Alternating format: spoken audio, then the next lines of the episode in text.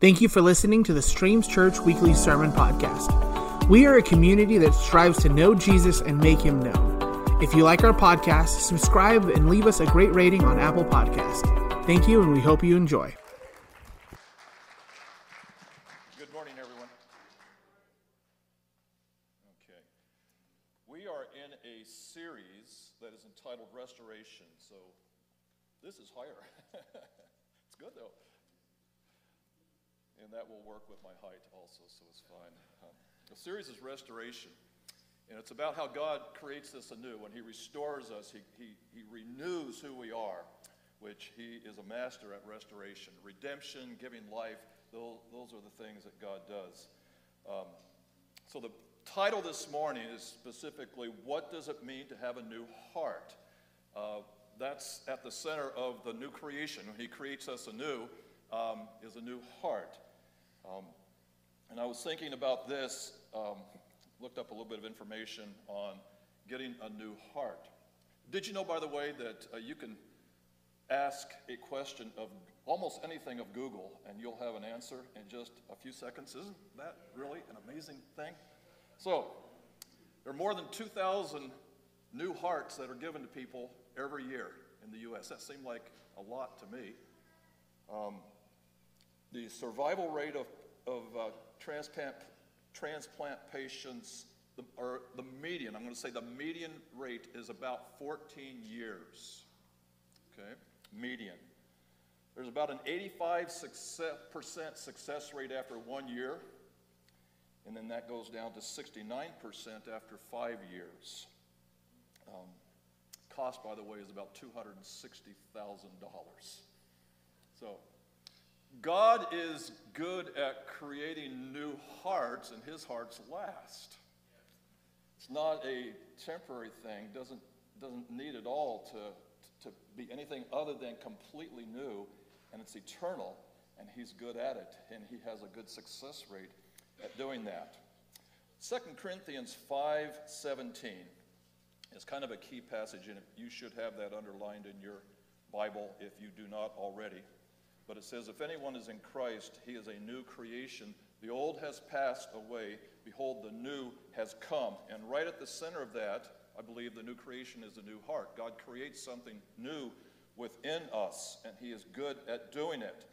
So, the heart, and of course, we're not uh, speaking of the physical organ, but we're speaking of biblically, the heart is the center of a person's being. So, it's the center of all mental activity, it's, it's who I am the, the inner person. Sometimes we'll use the term soul, but it's um, my, my mental state, my moral thinking, decision making is made from the heart.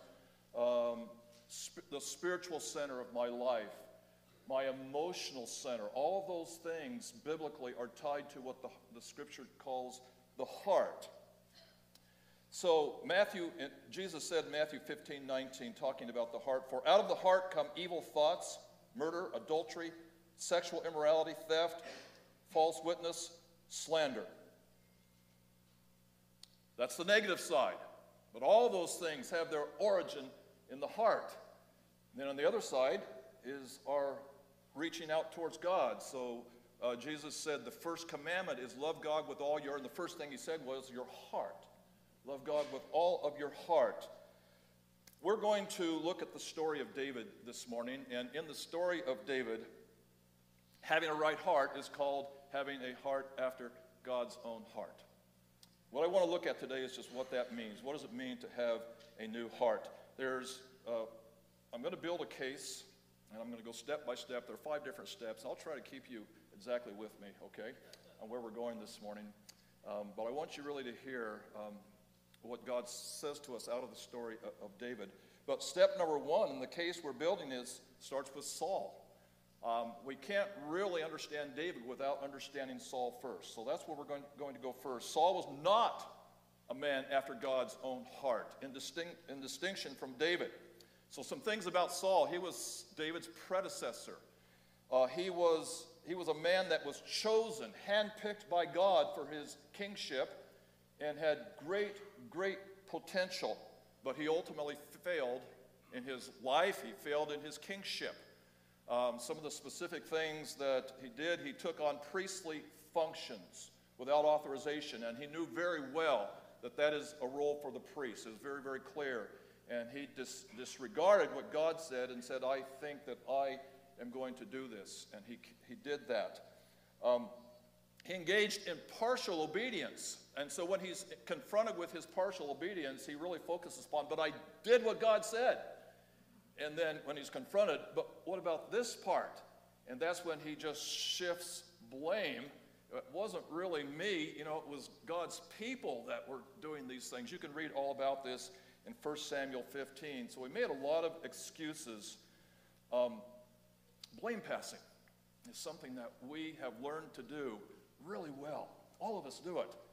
So the original couple, Genesis 3 12 and 13, when they're confronted with what they've done, Scripture says, The woman, and this is the man speaking this, the man said, The woman whom you gave to be with me, she gave me fruit of the tree, and I ate. And notice carefully that Adam is not just blaming the woman, but he's actually starting with God. Did you catch that? The woman, you, God, gave me. It's not my responsibility, it's an excuse. And then the Lord God said to the woman, What is this that you have done? And the woman said, The serpent deceived me, and I ate. We pass blame pretty easily. Um, it's what immature people do when they're confronted with wrongdoing. And again, we all do it. Um, I, my, in my job, I deal with children, and I've done it for such a long time. And let me tell you, they're really good at this. and if there's any educators here um, or parents, you've seen exactly the same thing. They, they all learn. There's some standard responses, and I see these responses all the time. First standard response is, It wasn't me. Well, who was it then? Well, I don't know, but it wasn't me. Standard response number two they did it to me first. I was just paying them back. Hear that one all the time. Standard response number three well, others are doing it. Why are you picking on me?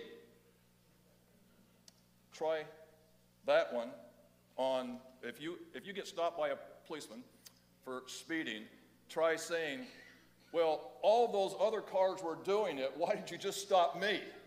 And he's going to say something like, Yes, but you're the one that got caught, right? and there's nothing you can say. Here's your ticket. Standard response number four is, well, what's so bad about it? I'll have kids, uh, a kid, for example, will say to me, I was just laughing. Can I laugh? And the answer to that is, the laughing is not the issue. It's the volume that you were doing at. That was the issue. So we learn from a very young age to pass, pass blame, to shift the blame to others. Okay, so, with Saul, looking at 1 Samuel 13 and verse 13, okay, and this is what could have been for Saul. And Samuel said to Saul, You have done foolishly. You have not kept the command of the Lord your God with which he commanded you, for then the Lord would have established your kingdom over Israel forever. That's what, that's what could have been for Saul. But now your kingdom shall not continue, the Lord has sought out a man after his own heart, and the Lord has commanded him to be prince over his people, because you have not kept what the Lord commanded you. What it boiled down to with Saul is his heart was not right with God. It wasn't a heart after God's own heart. Okay? Step number two in the case we're building today David was chosen for kingship because he had a right heart. Was chosen by God specifically to, to replace Saul. Both men were chosen, both men had tremendous potential, but one ultimately failed and one ultimately succeeded with God. And that's what we want to try to come to understand the whys of that today. So, in choosing the next king after Saul, the prophet Samuel is sent by God to Jesse, who has eight sons total. And God has told Samuel that one of those sons is going to be the next king. And Samuel's automatic thought is when the first son is brought in, it must be the first son. And this is what God says to Samuel then when he's looking at that first son. This is 1 Samuel 16 7. Do not look on his appearance or on the height of his stature, because I have rejected him. For the Lord sees not as man sees. Man looks on the outward appearance, but the Lord looks on the heart. Okay? Let's go to step number three in the case we're building today. David showed good signs, great signs, in fact, as a leader, but then he failed hugely. He failed miserably, let's be honest. And we need to look at that. But we're going to start with the positives. Uh, that he had a great victory over Goliath, tremendous victory. Uh, and that was a spiritual victory as well as a, as a physical victory. He won over Saul's heart. And they were very close, but he wanted, when he saw who David was and his, just his natural ability, and there was something that just drew David to Saul, and he wanted David in his service, like one of his close confidants in, in his inner circle, and he drew David in. Um, but even after he turned against David out of jealousy later on, and he hunted David trying to, to kill him, chased him all over the country, um, David, did you know he never spoke an evil word, a, a criticism, never criticized Saul? He always referred to him as God's anointed. There was something in David, you see, that was different. But then also, on the positive side of the ledger with David, he wrote most of the book of Psalms. All of, most of the Psalms were written by him. And in the Psalms, you see the, uh, the, the humanness of an individual, but yet his complete reliance and trust on God. He cries out, and you see him struggling over and over again with, with where his life is at. But you will always see David, God, you are my anchor. But God, you are my rock. And I will, I will turn my eyes upon you. I will, I will tr- put my trust in you. You always see David coming back to God. Okay? But then, that's on the positive side of who David was, but then there's his sin. And I want to take us through it. Um, I, I, need to do this today for us to, to completely understand um, what was going on with David. And so this is 2 Samuel 11. Looking at verse, beginning with verse 1. In the spring of the year, the time when kings go out to battle, David sent Joab and his servants with him and all Israel, and they ravaged the Ammonites and besieged Rabbah but David remained at Jerusalem. It happened late one afternoon when David rose from the couch and was walking on the roof of the king's house that he saw from the roof a woman bathing, and the woman was very beautiful. Isn't it interesting the scripture's just so blunt about what's going on here? It doesn't, it doesn't cover over anything, and everyone in this room knows exactly what's going on in David's heart right now. I think you do. And David sent and inquired about the woman, and one said, Is not this Bathsheba, the daughter of Eliam, the wife of Uriah the Hittite? She's a married woman. Very clear. So David sent messengers and took her. And she came to him, and he lay with her. He saw her, he wanted her, and something was conceived in his heart at that moment, and he carried it out. Let's go to verse 5. And the woman conceived, and she sent and told David, I'm pregnant. So David sent word to Joab, Send me Uriah the Hittite, that's her husband. And Joab sent Uriah to David. When Uriah came to him, David asked Joab how Joab was doing and how the people that would be the soldiers were doing and how the war was going. And then David said to Uriah, Go down to your house and wash your feet. And Uriah went out of the king's house, and there followed him a present from the king but Uriah slept at the door of the king's house with all the servants of his Lord and did not go down to his house. And when they told David Uriah did not go down to his house, David said to Uriah, Have you not come from a journey? Why did you not go down to your house? And Uriah said to David, The ark and Israel and Judah dwell in booths, and my lord Joab and the servants of my lord are camping in the open field Shall I then go to my house to eat, to drink, and to lie with my wife, my wife? As you live and as your soul lives, I will not do this thing. David is trying to cover up what he knows he's done, his wrongdoing. Um, it's a cover up for sin, and it's just, isn't it just his luck that he gets a man of such integrity? um, there's irony in, in so much of this. So, David hatches another plan, verse 14. In the morning, David wrote a letter to Joab and sent it by the hand of Uriah. See, there's, there's great irony there. In the letter is, is Uriah's death sentence. And he sends it back to the commander of the army through Uriah. It's hard to imagine. In the letter, he wrote, Set Uriah in the forefront of the hardest fighting and then draw back from him that he may be struck down and die. Wow. This is a man that elsewhere is said is after God's own heart. Verse 25.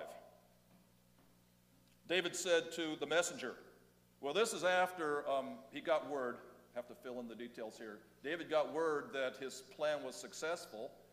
Uriah had been killed in battle. And then a messenger comes back to David at Jerusalem giving him the news. And then this is David's response to the messenger. Verse 25 Thus shall you say to Joab, Do not let this matter displease you, for the sword devours now one and now another. Strengthen your attack against the city and overthrow it. And encourage him. Encourage Joab. It's not that big a deal. You see what he's doing? It's just war. This happens in war. And then verse 27. And when the morning, now that would be the morning that Bathsheba had for her husband, when the morning was over, David sent and brought her to his house, and she became his wife and bore him a son. But the thing that David had done displeased the Lord. He carried out the intent of his heart, but it makes it very clear God was not anywhere in. Kind almost seems like um, an understatement, doesn't it? But this thing displeased the Lord. Step number four in the case we're building today.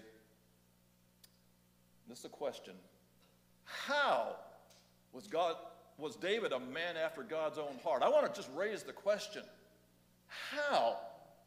The man that committed what we just talked about, how is he a man after God's own heart? When Samuel confronted Saul, he said specifically, God has rejected you because he has sought out a man after God's own heart. So somehow, despite what David just did, he's still a man after God's own heart. But come on, was David really all that much different than Saul? Really? And you could make an argument that his sin was worse than Saul's. You could absolutely argue that. How was he different than Saul? Was, was God just unfair?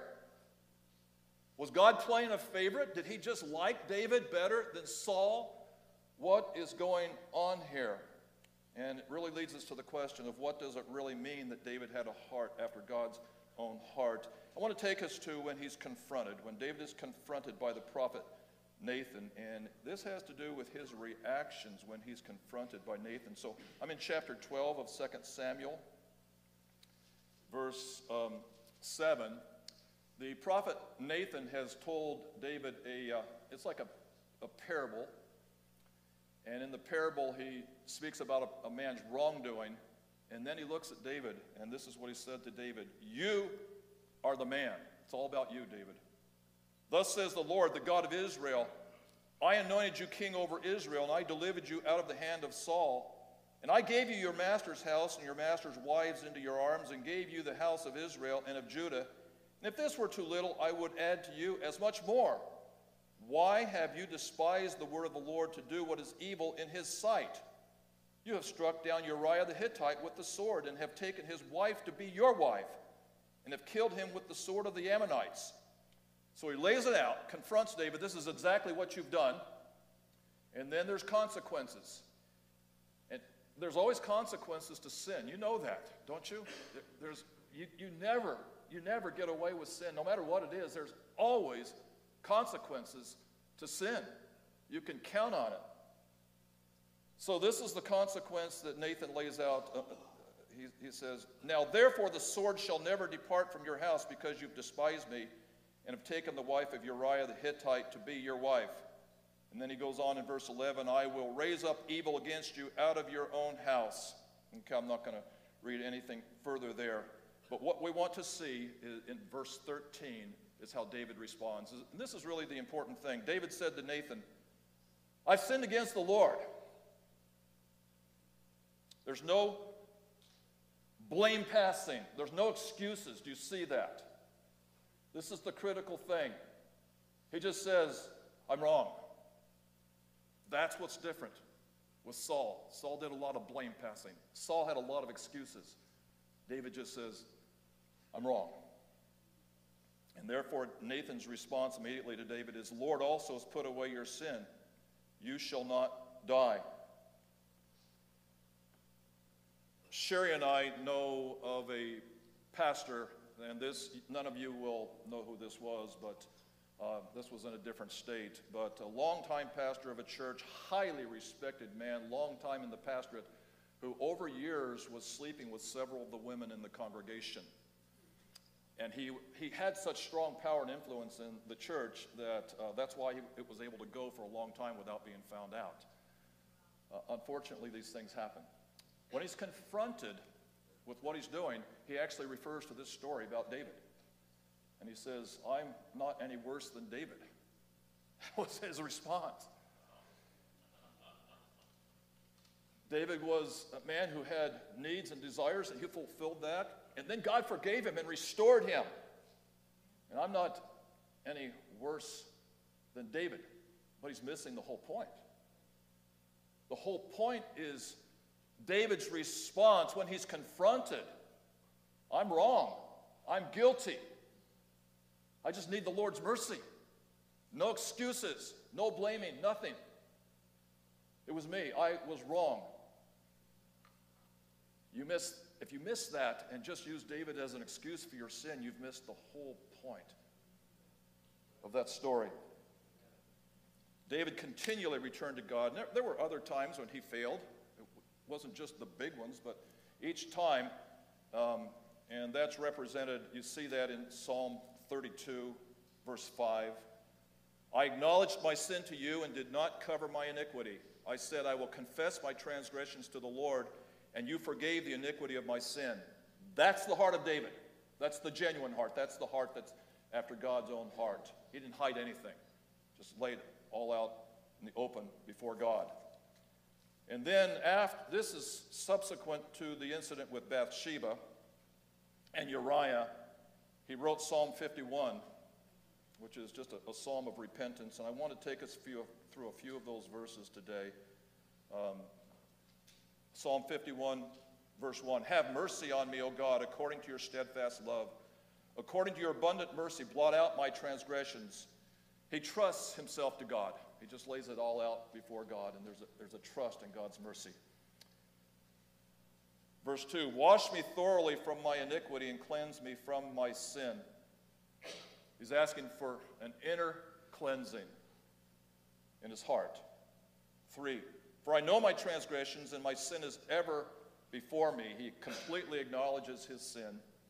For against you and you only have I sinned and done what is evil in your sight, so that you might be justified in your words and blameless in your judgments. He knows his sin is ultimately against God.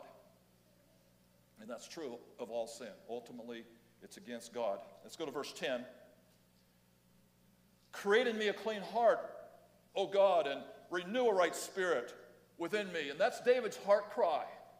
Through all of his wrongdoing, it's create in me a clean heart, Lord, and renew a right spirit within me. He desires that God will, will just transform everything within him and make it, make it to be cleansed and renewed. And then verse 17 the sacrifices of God are a broken spirit, a broken and contrite heart O God, you will not despise. See, what God really wanted was his heart.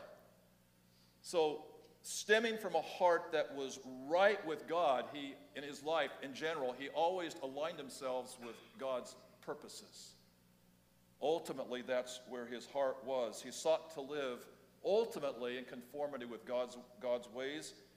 He trusted God. That's evident in all the Psalms that he wrote. There's, there's a deep trust, even though he's being hunted uh, by Saul for his life and is in much distress, yet there's a trust in God's goodness and God is going to be with him. He lays it all on God.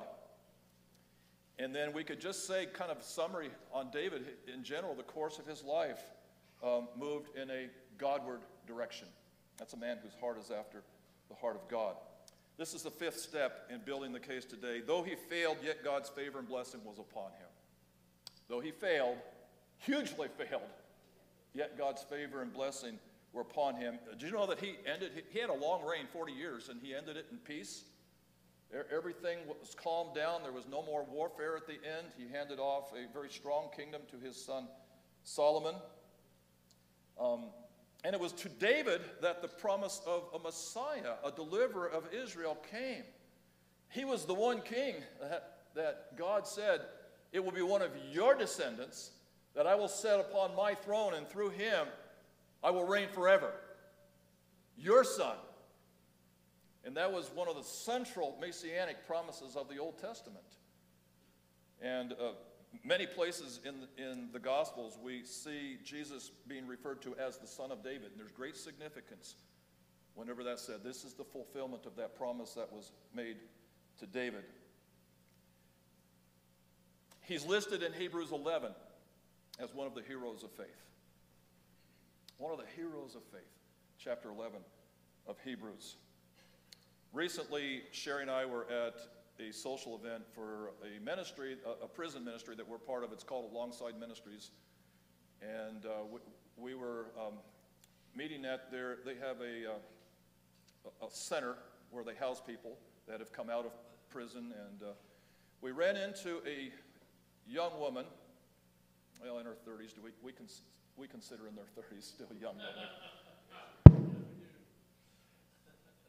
And this is a young woman that Sherry and I had both uh, ministered to while she was incarcerated and got to know her pretty well.